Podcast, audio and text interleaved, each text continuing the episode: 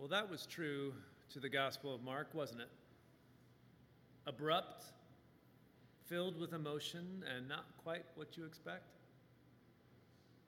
There was no risen Christ in that account. There was no recognition at a shared meal. There was no calling a beloved by name. There was no instruction from a mountaintop.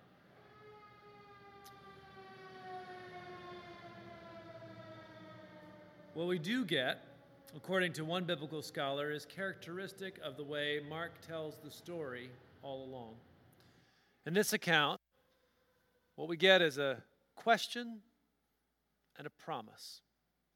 A question and a promise. And the question is this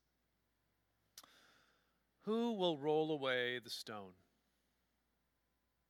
This is a very practical question for those women who have come to the tomb early on that Sunday morning. Let's go back. Let's go back to last week. Uh, you may remember in last week's portion of Mark's gospel that just precedes this, Joseph of Arimathea had bravely asked Pontius Pilate for Jesus' body after his death of crucifixion. And the sun is setting, and the Sabbath is approaching and so Joseph has to move quickly. He hurries to buy a, a linen cloth and then takes his teacher's lifeless body down from the cross, then carries it to a tomb hewn from the rock and rolls a very large stone, likely the size of a boulder, across the front of the tomb, sealing it. And then he wearily goes home to begin the Sabbath. And we're told that watching from a distance were three of the faithful women who stayed there the entire time. Mark records it as Mary Magdalene, Mary, the mother of James, Salome. Now, I imagine that these courageous women who had been there for the death of their beloved, I imagine that after they left that day, they spent much of their next day, the Sabbath, racked with grief and worrying over this question. When their Sabbath day of rest was done, when they would go back to the tomb to anoint Jesus' body, caring for it one last time, how are they going to roll away that massive stone? So, Mark's gospel asks us as listeners all the time, right? He asks in this gospel full of questions, questions that forward the narrative but also demand something of us as listeners. And so when I hear this question, who will roll away the stone? I, uh, I can't help but feel it deeply. There are so many obstacles that feel immovable right now in our lives. Stones like the deep and sustained injustices around race in our nation. Once again, revealed this past week in the trial of the police officer who killed George Floyd last year in Minneapolis. Who will roll away that stone? Or stones like the profound economic inequality that continues to concentrate obscene wealth and power in the hands of a few at the expense of many. Who will roll away that stone? And the stones in front of us aren't always on this vast systemic level. Sometimes the stones that loom the largest in our lives are the ones that hew the closest. This past year, a year that has been filled with trauma and loss, this past year has fractured scores of relationships. It's been a part of so many of the conversations that I've had over months and months now. And my guess is that many of us have people in our lives that we feel cut off from or distant from. And this past year, we've not always been proud about how we've behaved. And we're resentful for how others have behaved. And the stone between us often feels just immovable. And as much as it hurts, when we come to those places, those dead and dying places in our lives, well, when it's been there for so long, we just expect that stone to keep things the way they are, even if it's hard.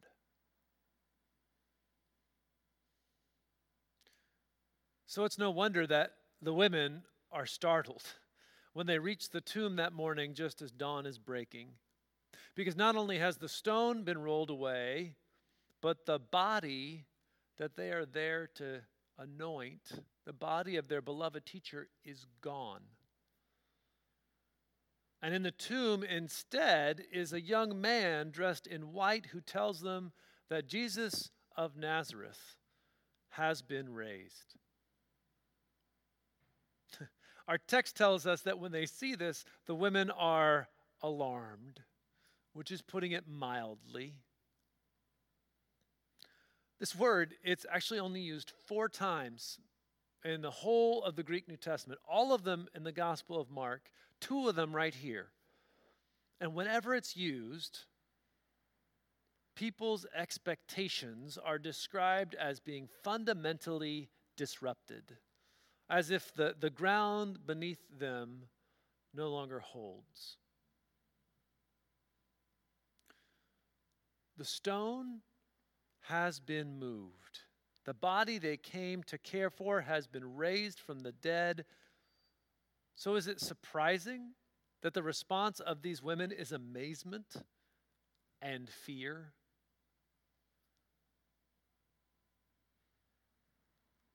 This is how the gospel ends with the women too terrified to speak? What kind of an ending is that?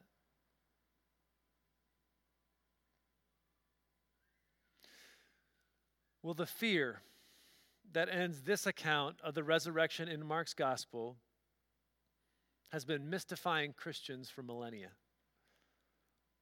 It's actually probably why two more endings were added to Mark's gospel over time, probably in the second century.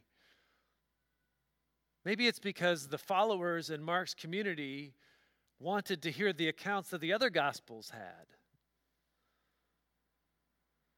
Or maybe it's just that we're really uncomfortable with abrupt endings.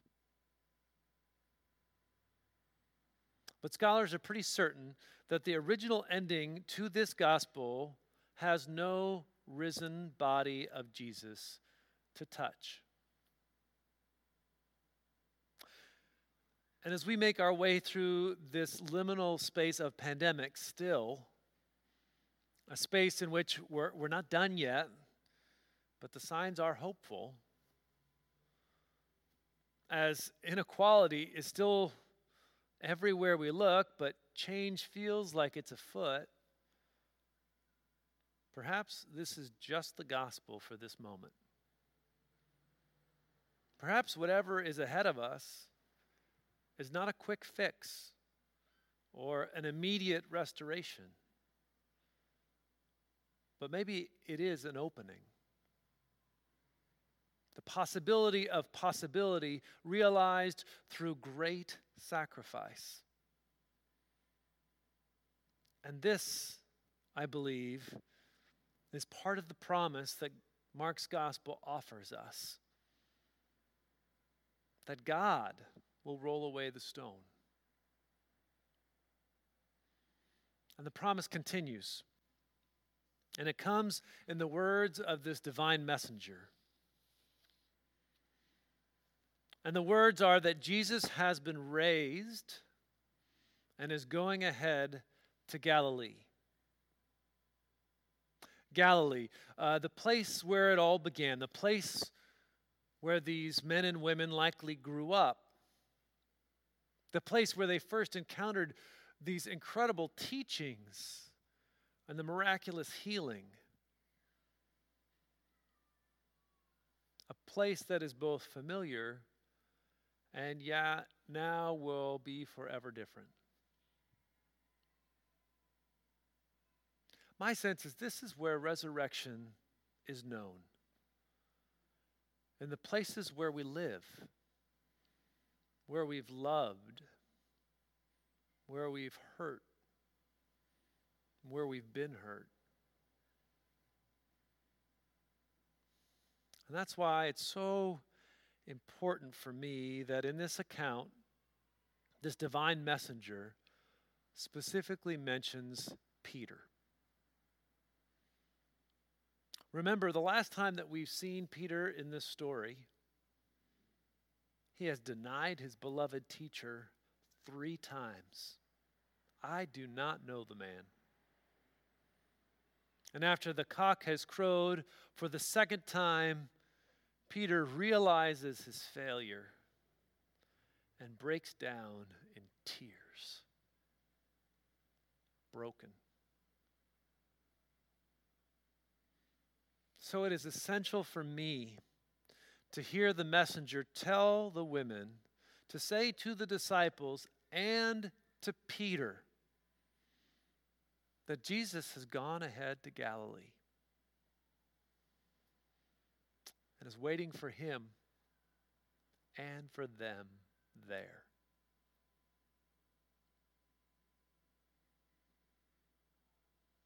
Because we will fail on this Christian journey. We will stumble. We will shrink back when we're most needed. We will deny others the love that we have been given. And the inclusion of Peter to go to Galilee, that Jesus is gone ahead and is waiting for him there, well, that means that there's hope for you and for me too. but we have to trust in it. Esau McCaulley, a biblical scholar, says it this way He says, Christians at their best are the fools who dare believe that God calls dead things back to life.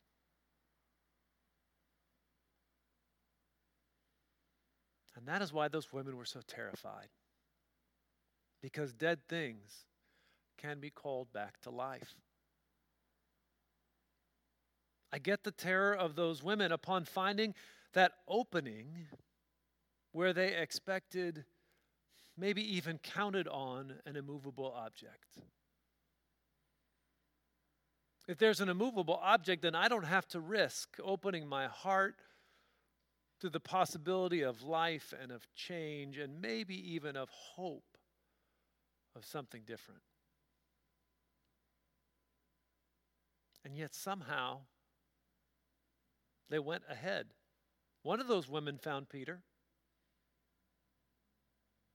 And somehow, and I have to believe with fear and amazement, they went back to Galilee where Jesus had gone ahead. Because, friends, and this we can trust, Jesus always goes ahead.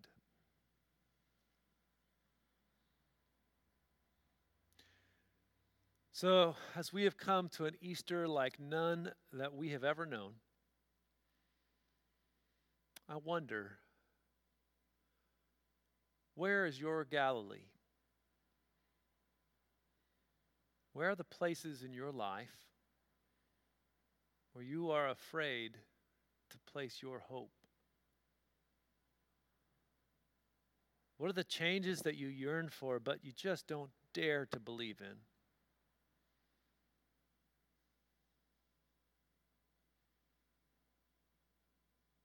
Who are the people sitting on the other side of that stone, waiting?